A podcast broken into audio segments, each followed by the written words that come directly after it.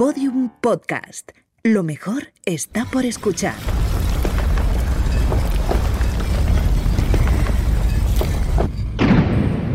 Dentro de la pirámide. Con Nacho Ares. Podium Podcast.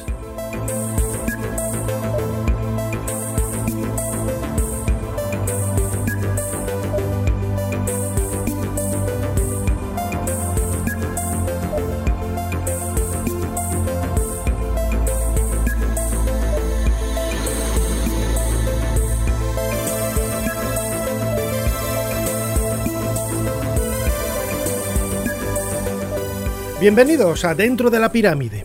Hoy tenemos un programa muy especial, es el último programa de esta tercera temporada aquí en Podium Podcast y lo vamos a dedicar a un tema que para las personas que vivimos en España y por cierto, pues mucho más en concreto los que vivimos en, Madrid, nos llega muy de cerca. ¿no? Vamos a celebrar el 50 aniversario de la inauguración del templo de Devot, el templo más grande que hay fuera de Egipto y está en Madrid, está en España y celebramos ahora, como digo, esos 50 años. A él vamos a dedicar este podcast especial a su historia, al traslado, vamos a hablar con los protagonistas y vamos a contar la historia de uno de los monumentos más increíbles que tuvieron la fortuna, en este caso, de, de poder salir de Egipto para evitar acabar ser sumergido en las aguas del lago Nasser en esa década de 1960.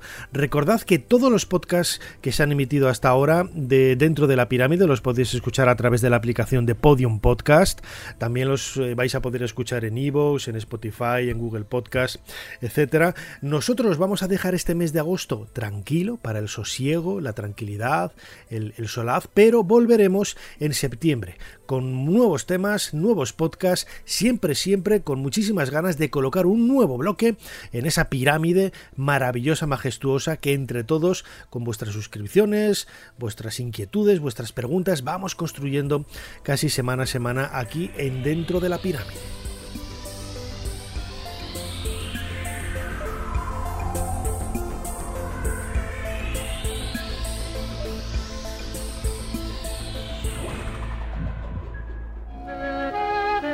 También ha quedado inaugurado el templo de Devot y los jardines que lo rodean, lográndose una gran armonía entre estos y el monumento del antiguo Egipto, donado por el gobierno de la República Árabe Unida.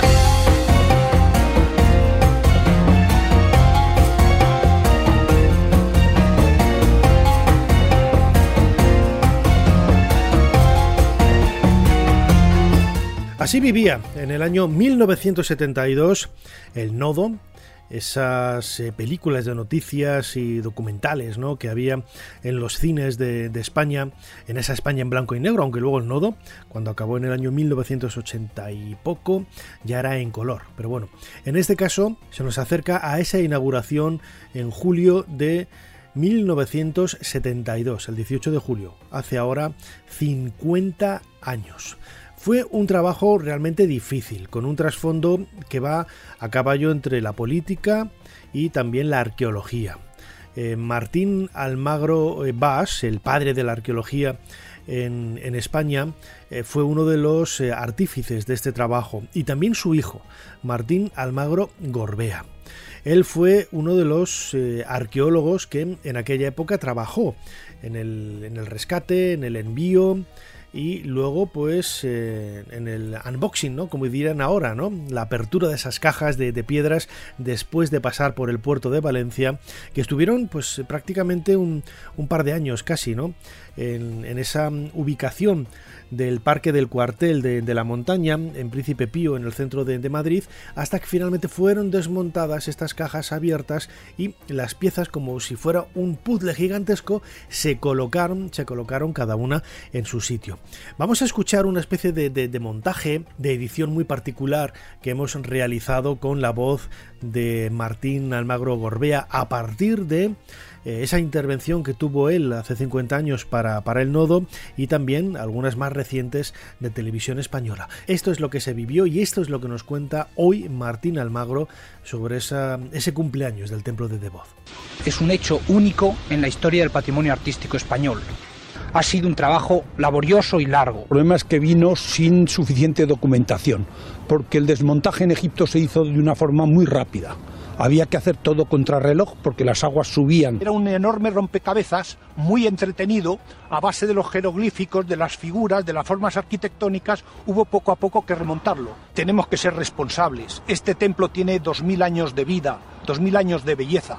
Como se disfruta el templo ahora, no se va a disfrutar cubierto. Lo primero que tenemos que hacer es pensar que tenemos que transmitirlo a los que vengan detrás de nosotros otros dos mil años más.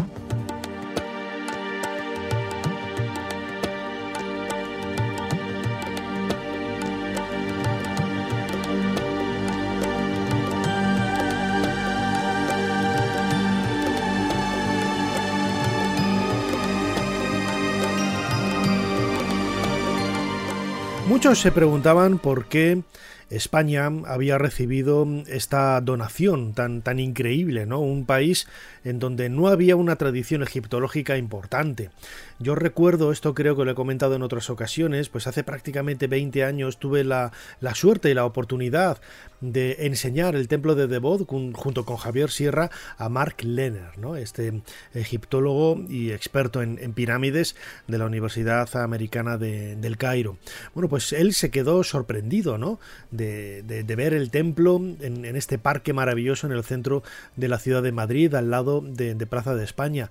Eh, claro, él conocía, por ejemplo, el templo de época augustea del siglo I, eh, el templo de Dendur, que se, encuentra en Nueva York, en, los Países Bajos, en el Rijksmuseum de, de, Leiden, está, por ejemplo, el templo de, de Tafa, en Turín está una capilla de Tutmosis III, procedente de Elesía, o el pilono ¿no? de, de, Calapsa que hay en, en, Alemania, en el Museo de Berlín. Todas estas piezas, todos estos monumentos, junto con Devot, salieron a finales de los años 60 de Egipto de forma legal. Eh, son donaciones, regalos de, de, Egipto a los países, a los países que participaron en el salvamento y en el estudio de, y documentación de los monumentos que iban a quedar bajo las aguas del lago Nasser que se estaba construyendo en, en, aquella época y que hoy es también uno de esos referentes de la ingeniería en, en, Egipto. Bueno, pues muchos de esos monumentos, por desgracia, se han perdido y han quedado bajo las aguas. Durante muchos años hubo un proyecto de hacer una suerte de museo submarino, ¿no? Algo parecido a lo que se planteó para Alejandría, en esa bahía, para intentar eh, ver o que los turistas pudieran ver algunos de los restos del faro o del templo de Isis, en donde está enterrada la reina Cleopatra pero mm, en el lago Nasser no sucedió nada de esto.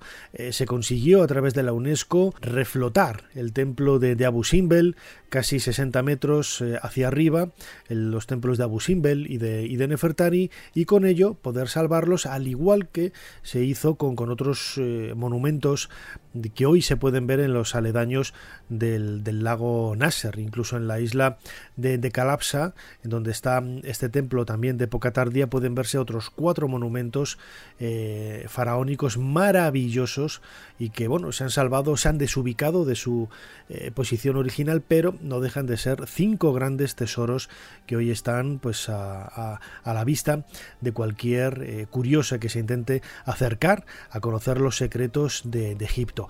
¿Cuál es la razón? ¿Dónde nace realmente ese, ese momento en el que el régimen de Franco se acerca a un régimen político antagonista? ¿no? Era el, el régimen comunista de, de Nasser en, en, Egipto. Bueno, pues tuvieron a bien llevarse bien y eh, colaborar en un proyecto de este tipo. Pues bien, en el año 1964, quien era ministro de, de Turismo, Manuel Fraga Iribarne, llega a Egipto a hacer una visita diplomática, una visita también con, pues, con un, un rango seguramente y un perfil económico, pero en esa carpeta de, de trabajo estaba pues el, el deseo ¿no? y el, el, el anhelo también del gobierno español de colaborar en todo lo que fuera posible para salvar el templo de Abu Simbel, el de Nefertari y otros monumentos que iban a quedar bajo las aguas del lago Nasser. No hay documentación que así lo demuestre, pero seguro, seguro, seguro que en ese viaje a principios del año 1964 ya se habló por primera vez de la cesión del templo de Debod como uno de esos lugares que iban a quedar eh, bueno, pues sumergidos y que por la belleza, la importancia y el valor arqueológico del mismo requerían que fuera recibido por, por, un país, por un país en Occidente. Así contaba el nodo en el año 1964 ese viaje de Manuel Fraga Iribarne a Egipto. Nuestros equipos viajan hoy a Egipto acompañando al ministro de Información y Turismo, señor Fraga Iribarne, que es portador de un mensaje del generalísimo Franco para el presidente Nasser. Las visitas políticas, el cambio de impresiones con los gobernantes de la República Árabe Unida, las entrevistas de alto nivel cultural y económico, alternan con las conferencias de prensa, las recepciones, los actos de mutua cordialidad, las fiestas peculiares en las que se rinde tributo a lo folclórico y la contemplación de los tesoros artísticos del país, que constituyen tan gran recompensa para el hombre cultivado.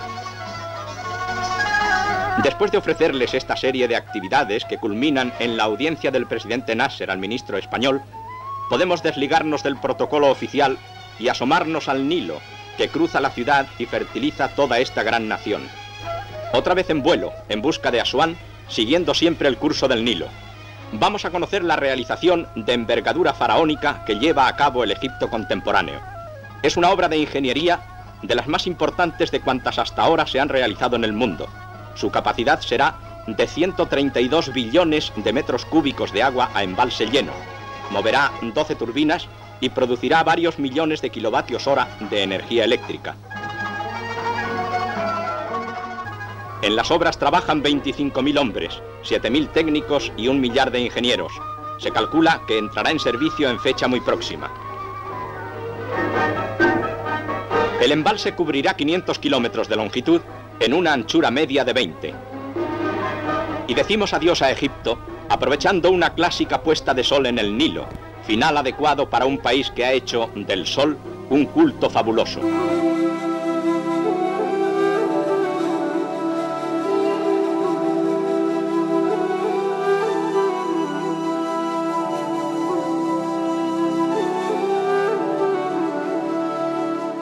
Dentro de la pirámide, con Nacho Ares, Podium Podcast.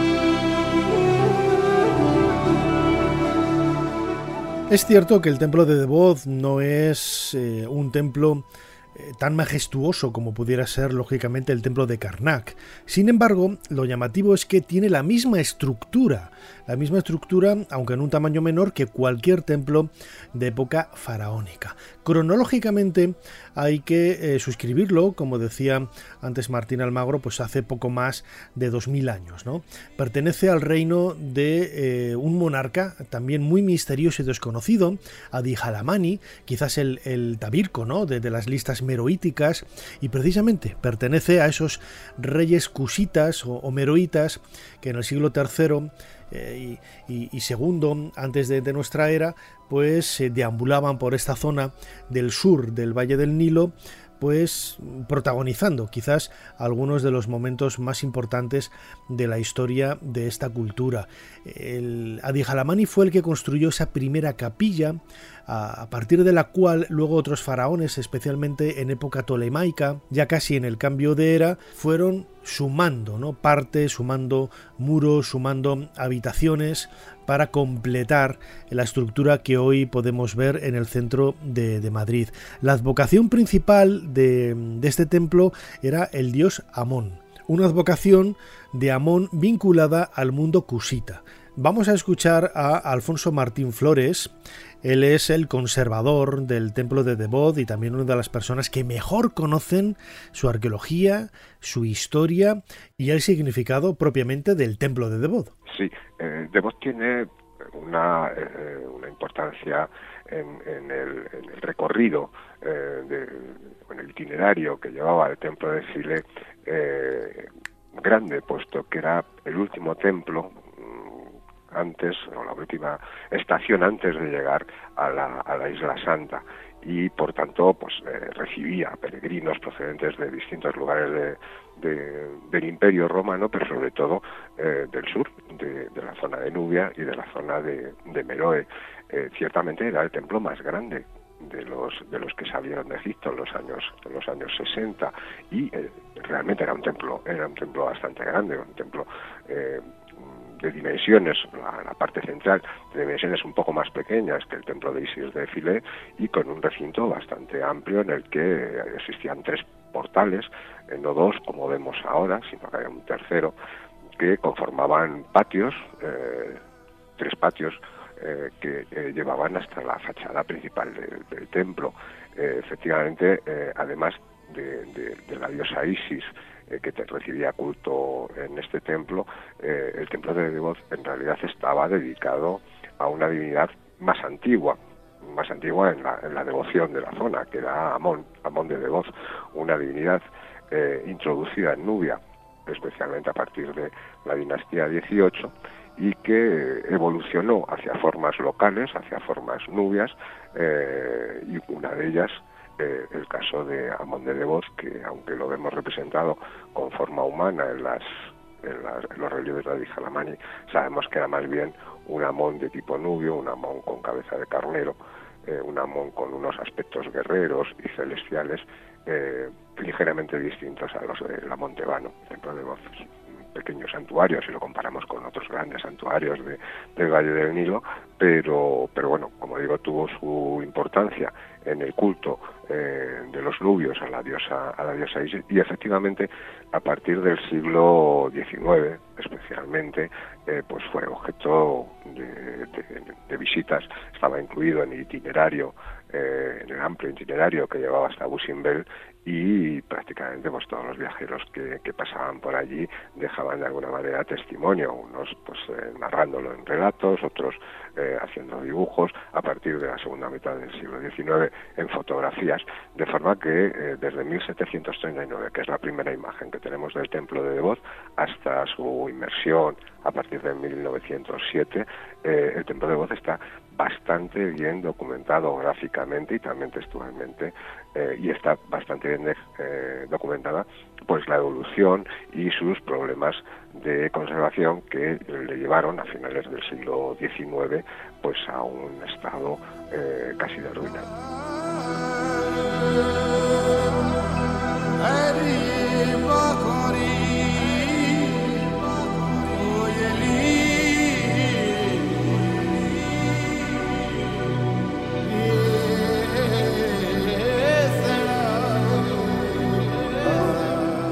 Además de esa advocación al dios Amón de, de Debod, es el nombre que se le da ¿no? para distinguirlo quizá de ese Amón más genérico de los templos de, Tebas, más, eh, más, al norte. Como digo, otra de las advocaciones que tenía el templo de Debod era eh, la de la diosa Isis. Isis, como escuchábamos ahora en la voz de Alfonso Martín Flores, conservador del, templo en Madrid, pues era una de las divinidades más destacadas ¿no? de esta zona del Alto Egipto, casi en el extremo sur, ¿no? con, con, Nubia.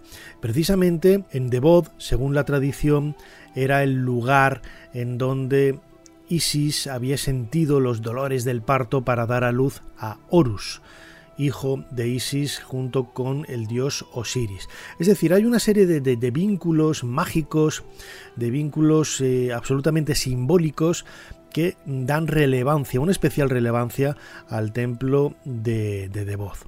Y esta debió de ser la razón por la que el rey Kushita Adihalamani, uno de esos reyes negros de la historia de Egipto, decidió construir en este lugar aparentemente apartado, pero muy cercano a ese lugar neurálgico del culto de, Isis, la isla de Philae, a apenas 10 eh, kilómetros ¿no? de donde estaba antiguamente Debod, Adihalamani, como digo, fue el que designó este punto para recibir un templo dedicado a Amón de Debod y a la diosa Isis.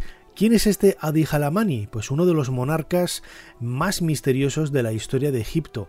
Eh, principalmente porque no tenemos apenas datos de él. Conservamos los nombres eh, que aparecen precisamente en el templo de Debod, pero desconocemos cuál pudo haber sido eh, eh, quizás eh, este protagonismo, ¿no? Que, fue lo que le llevó a realizar este templo. Antes lo decía, ¿no? Quizás es el mismo Tabirco de las listas meroíticas, de las listas cusitas. No lo sabemos. Alfonso Martín Flores, conservador del templo de Devoz, nos aporta algunas pistas al respecto de esta figura de Adi Halamani.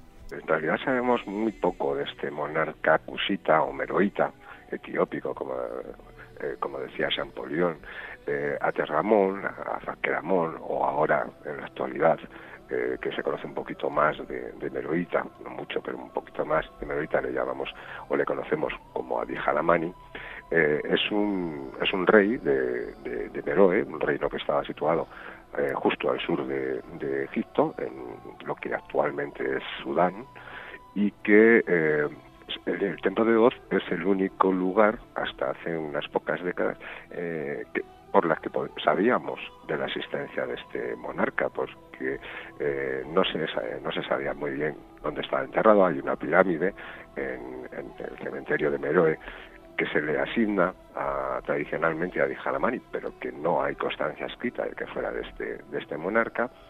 Eh, y, el templo de Devoz, en donde aparece en la capilla central del templo eh, repetidamente el nombre de este, de este monarca escrito en jeroglíficos egipcios.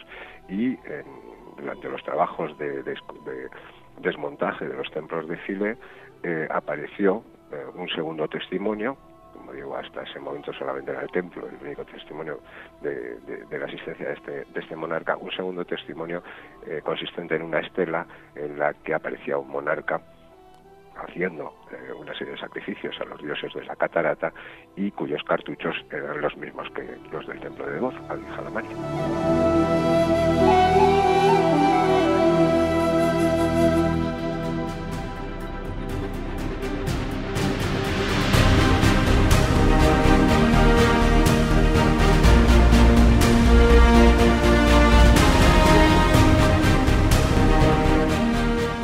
Las referencias visuales que hay del templo de Debod son relativamente frecuentes. Hay algunas acuarelas del siglo XIX, incluso algunas de ellas se han repetido y se han copiado hasta la saciedad, hasta que te das cuenta de realmente de la similitud que hay entre ese edificio representado en la acuarela y lo que tú tienes en mente de haberlo visitado tantas veces en, en el centro de, de, Madrid. Por desgracia, por ejemplo, los antepechos, es decir, los muros que estaban unidos a las columnas de la fachada han desaparecido. En origen tenían relieves tal y como vemos en algunas de estas pinturas. Yo recuerdo que, por ejemplo, visitando a mi buen amigo Ahmed Amin, el, el fotógrafo del Museo del Cairo en la plaza del Tahrir, una vez eh, en el pasillo que va a dar a su, a su espacio, donde en, esa entrada del, del, museo encuentro una pequeña acuarela eh, vetusta, mm, casi olvidada podríamos decir, con un templo egipcio. Eh, con un suelo de color verdoso por la vegetación que había entonces en un cielo azul y ese edificio amarillo. Y un día me doy cuenta, porque lo había visto montones de veces, y digo, anda, pero si esto es el templo de Devot. Y efectivamente, estuve luego buscando, indagando, y era una acuarela, una copia de una acuarela del siglo XIX. Es muy poco lo que ha llegado del, templo de, de desde el punto de vista arqueológico, y lo comentaba también eh, Martín Almagro Gorbea. La información la documentación, mejor dicho, dada por los egipcios en su momento, a finales de los 60, comienzos de los 70, fue muy escueta. Muy escueta, podríamos decir que casi nula, ¿no? Lo que complicó eh, la reapertura de las cajas y sobre todo la ubicación en de dónde tenían que ir los bloques de, piedra que, aparecían en, ellas. Eh, sabemos también por la descripción que algunos autores antiguos, como el propio Champollion, Champollion, el descifrador de la escritura jeroglífica, eh, Ahora en septiembre de 2022 vamos a celebrar ese 200 aniversario del desciframiento de la piedra de, de Rosetta, pues Champollion antes de su viaje a, Egipto, eh, junto con Hipólito Rossellini, tuvo la oportunidad de eh, conocer un poco los, los, textos y luego posteriormente cuando estuvo allí eh, corroborar ¿no? algunas de esas informaciones que él había tenido a través de, otros viajeros. Llamó lo mucho la atención sobre el, valor ¿no? de, este, de este templo que antes al principio intentábamos recuperar. Sabemos que en origen, aparte de esos antepechos que se han perdido, aparte además de la cabeza de una divinidad leonina que hay en la parte de atrás, en el último muro exterior del templo, eh, que desapareció. Al parecer salió de Egipto, pero en algún momento entre ese viaje desde Alejandría a Valencia o Valencia a Madrid, ese relieve desapareció y hoy está perdido. Pero sabemos también que Eh, por referencias de, viajeros y de aventureros, el templo contaba con dos capillas. Dos capillas, seguramente una dedicada a Mon y la otra a Isis. Hoy el templo cuenta con una sola de esas capillas. La otra donde está, no lo sabemos, pero seguramente, seguramente esté en algún museo, en alguna colección y quizás por, eh, por desconocimiento, por eh, falta de información, ¿no? porque muchas de estas piezas llegaban en el siglo XIX o a principios del 20 descontextualizadas, no se sabía de dónde procedía, por ejemplo, una, capilla determinada, podría ser, podría ser algunas de las que hay en otros lugares de, algunos museos de Europa o de Estados Unidos, esta capilla del templo de Devot. Alfonso Martín Flores, conservador del templo, nos lo cuenta. Bueno, eh, eso, esa es nuestra esperanza, que, que fue, estuviera confundida eh, con alguna de las capillas, de, con alguno de los naos procedentes de, de Filé la capilla fue extraída del templo de Naos, el sagrario en el que se guardaba la, estatua de, la divinidad, fue extraída del templo eh, hacia 1825. Eh, hay alguna mención en algún relato de viajes que eh, señalan la posibilidad de que un diplomático inglés británico fuera el responsable de la, extracción de, esa, ese naos de, de eh, lo más fácil es pensar diplomático británico, pues en Henry Salt, que sabemos que estuvo actuando en la zona de Devot durante esos años aproximadamente y que extrajo y llevó a Europa el gran número de antigüedades procedentes de, Egipto. Eh, no sabemos eh, si fue vendida, si fue subastada, si llegó efectivamente a, Europa. Eh, buscamos entre las otras, entre los otros naos que sí tenemos documentados la posibilidad de que eh, se tratara del, antiguo naos de Isis eh, del templo de Devoz. De hecho, mm, todos los naos que se han conservado, excepto el que hay precisamente ahora en el templo de Devoz, pertenecen al mismo monarca, y eh, generalmente proceden de la zona de Chile. No, no, no se conocen otros naos de, de este tipo, del tipo que, que, hay en Devoz, eh, que vengan de otros lugares. Y bueno, pues eh, quizás alguno de los naos eh, existentes en museos o existentes en colecciones que no, de los que no tenemos noticia pudieran corresponder al antiguo naos de Isis que estuvo en el templo de Voz hasta esa fecha, 1825.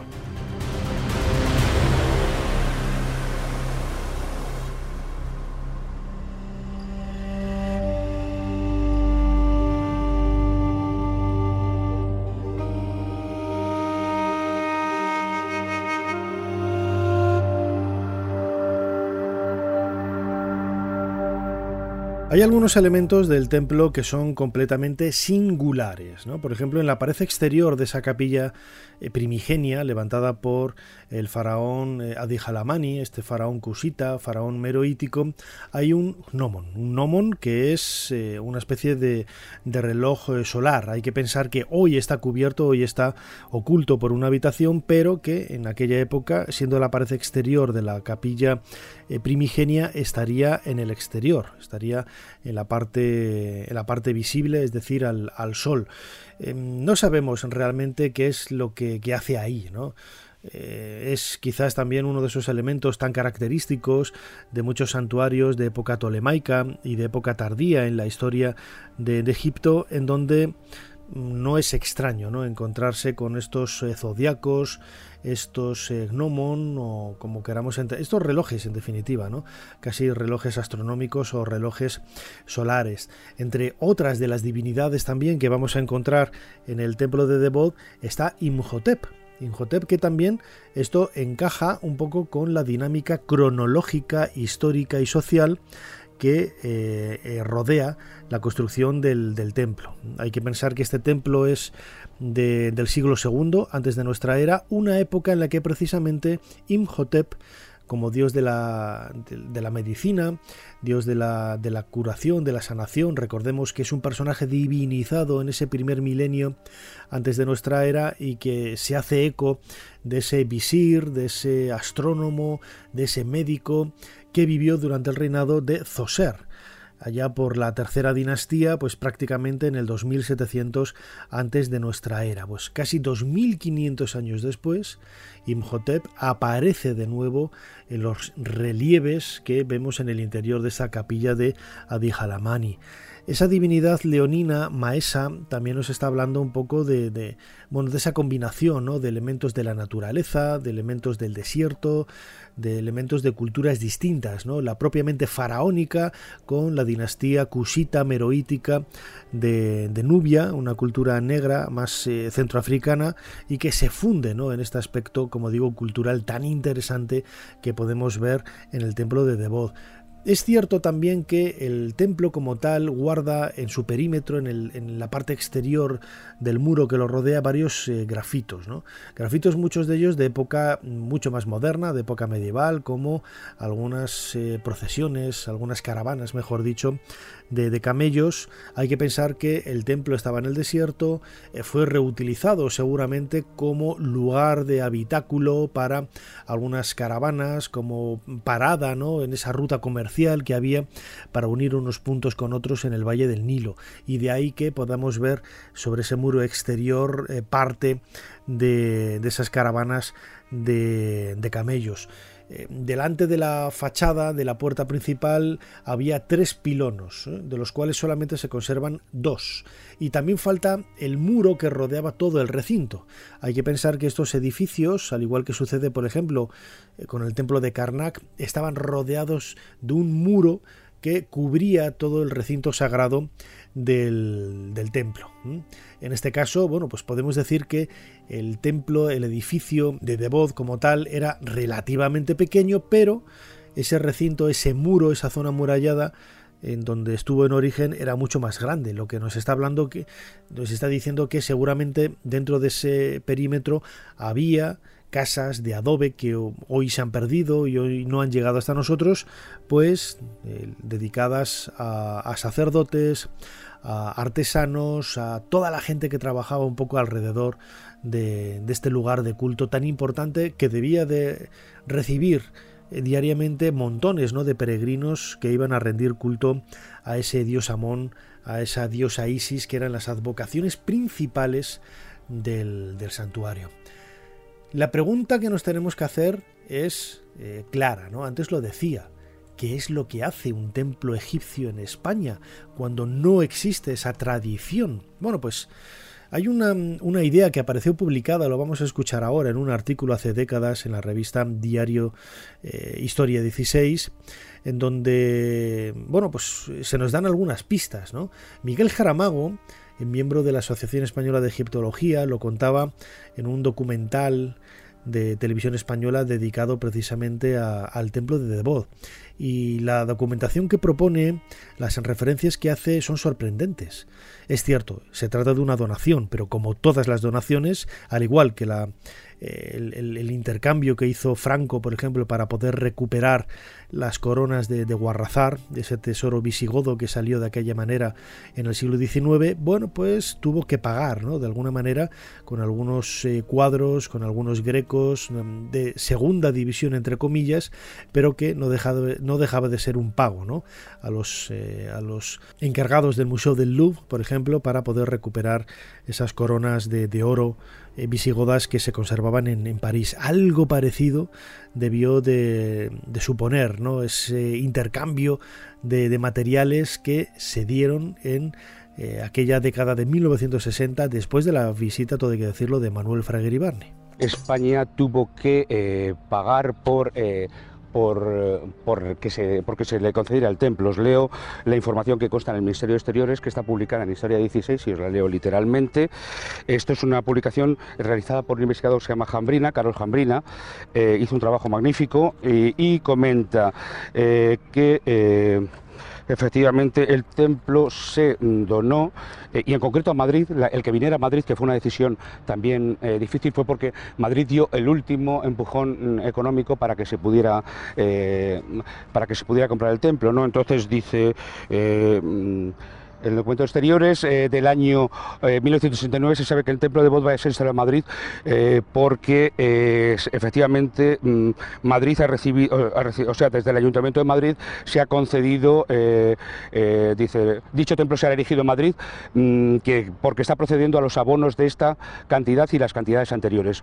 y él dice, el, autor dice, fue una cuestión de dinero, el que paga se lo queda. Eso en cuanto a la adjudicación a Madrid y en cuanto a la adjudicación del templo a España, pues hubo eh, también hay documentos del Ministerio de Exteriores en los que se hace constar como eh, negociaciones mm, bastante duras, eh, se solicitaba dinero a los distintos ministerios, los ministerios no tenían mucho dinero, se pasaba la pelota unos a otros, en fin, es un artículo bastante interesante. En síntesis, lo que quiero llegar a decir es que efectivamente hay una donación oficial por la colaboración de España, pero claro, siempre sorprende saber que Gran Bretaña o que Francia no tuvieron. A mí me da la sensación personal que los holandeses, italianos, americanos y alemanes tuvieron una negociación similar a la nuestra, pero no ha salido a la luz. Dentro de la pirámide, con Nacho Ares, en Podium Podcast. Después de 50 años, una de las mayores preocupaciones que, rodean al templo de, de Bod es su conservación. Eh, yo recuerdo que me decía Alfonso Martín Flores, conservador del templo, que algunos de los añadidos de piedra eh, procedente de las canteras de, Salamanca, arenisca, eh, piedra, esa piedra rojiza tan, tan característica, pues habían aguantado peor las inclemencias del tiempo que las rocas, las piedras originales que eh, formaban parte de, ese templo procedente de, Egipto. Esto es llamativo, ¿no? hay que pensar, por ejemplo, que el templo de, Dendur y el resto de, templos eh, sacados de, Egipto están cubiertos. El templo de Dendur, por ejemplo, está en el Metropolitan, aunque siguiendo, por ejemplo, la condición dada por los egipcios, eh, que fuera visible al gran público. Mm, hay un ventanal enorme que, hay junto al lado del templo de Dendur que lo hace visible desde el exterior del museo, ¿no? desde los jardines y no hace falta entrar para, visitarlo. Bueno, pues es una especie como de, de, trampa, ¿no? Pero con el templo de, de Debod se ha especulado mucho, ¿no? Con los problemas que hay alrededor. Se ha dicho que si se puede cubrir, que si no se puede cubrir. Se ha hablado, ¿no? De, la, de la, polémica en sí mismo, ¿no? De, por qué vamos a cubrir el templo de Debod eh, si tendría que, tendríamos que hacer lo mismo, por ejemplo, para, para cubrir una, una ermita, una catedral, ¿no? Y salvaguardarla así de, las inclemencias del tiempo. Bueno, pues eh, eh, podría resultar un poco absurdo cubrir una catedral, ¿no? Em, es muy difícil, es muy difícil opinar, sobre todo cuando no se sabe, como es mi caso, ¿no? Aunque algo un poquito hay que decir que, sé. El doctor Zahi Hawass hace un par de años visitó España justo antes de la pandemia y hizo una especie de rueda de prensa frente al templo de, de Bod para llamar la atención sobre la conservación, el valor de este, de este monumento y las decisiones que había que tomar desde el punto de vista político para poder eh, sacar adelante un proyecto tan, eh, tan ambicioso como es la conservación final de este, de este santuario tan importante dedicado al dios Amón y a la diosa Isis, que tiene 2.200 años de antigüedad y que por lo menos, que menos, ¿no? que, que lo puedan disfrutar las generaciones eh, futuras, las generaciones venideras durante 2.200 años más. ¿no? Esto es lo que contó Zahi Hawass en ese encuentro con prensa, con periodistas, con aficionados en definitiva a la egiptología, sobre lo que habría que hacer o su preocupación en este caso en relación al templo de Debod. I want to say that this is uh, my first time to come. Es mi primera vez and see the, temple, España y ver este templo. The temple of uh, Debod.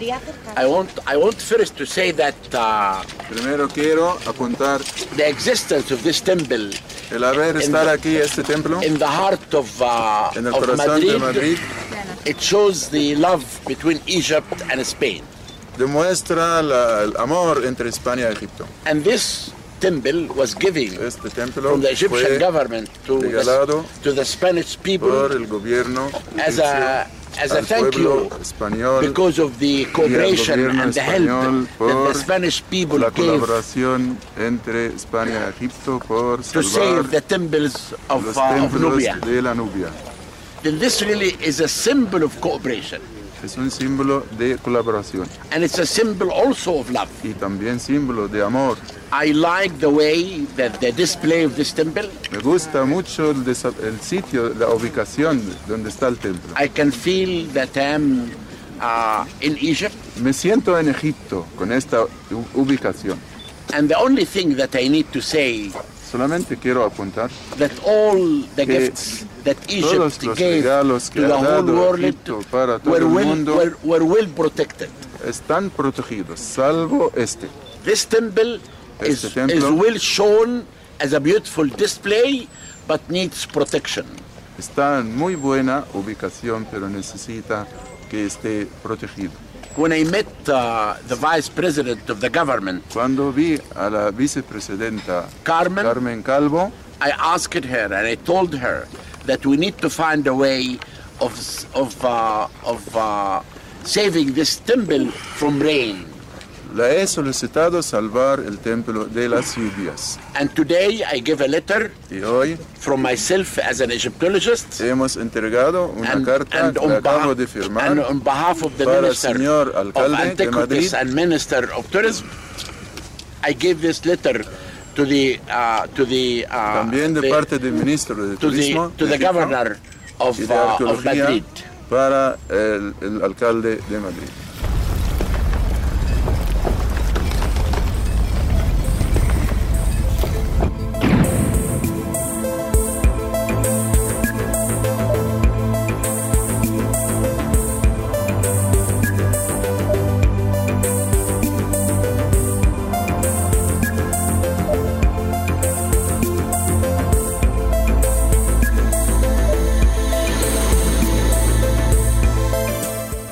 Lo que se puede contar sobre la historia del templo de Devot y como a mí me gusta especialmente la historia de ese viaje desde Egipto hasta Madrid y del que ahora celebramos 50 años de la inauguración.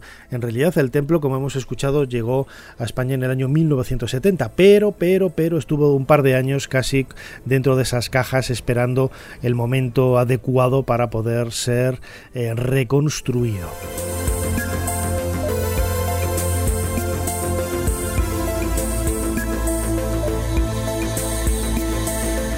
Hasta aquí este nuevo podcast de Dentro de la Pirámide, el último podcast de esta tercera temporada en Podium. La siguiente, dentro de unos meses, en septiembre, retomaremos una nueva temporada de Dentro de la Pirámide, disfrutando como nunca de nuestra pasión por el antiguo Egipto.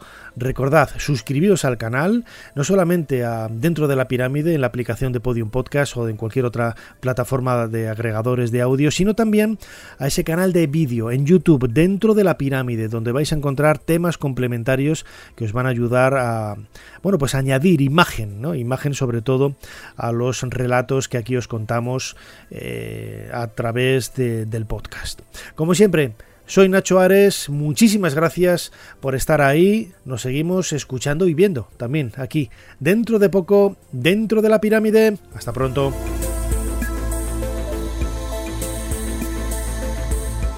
Dentro de la pirámide, con Nacho Ares, en Podium Podcast.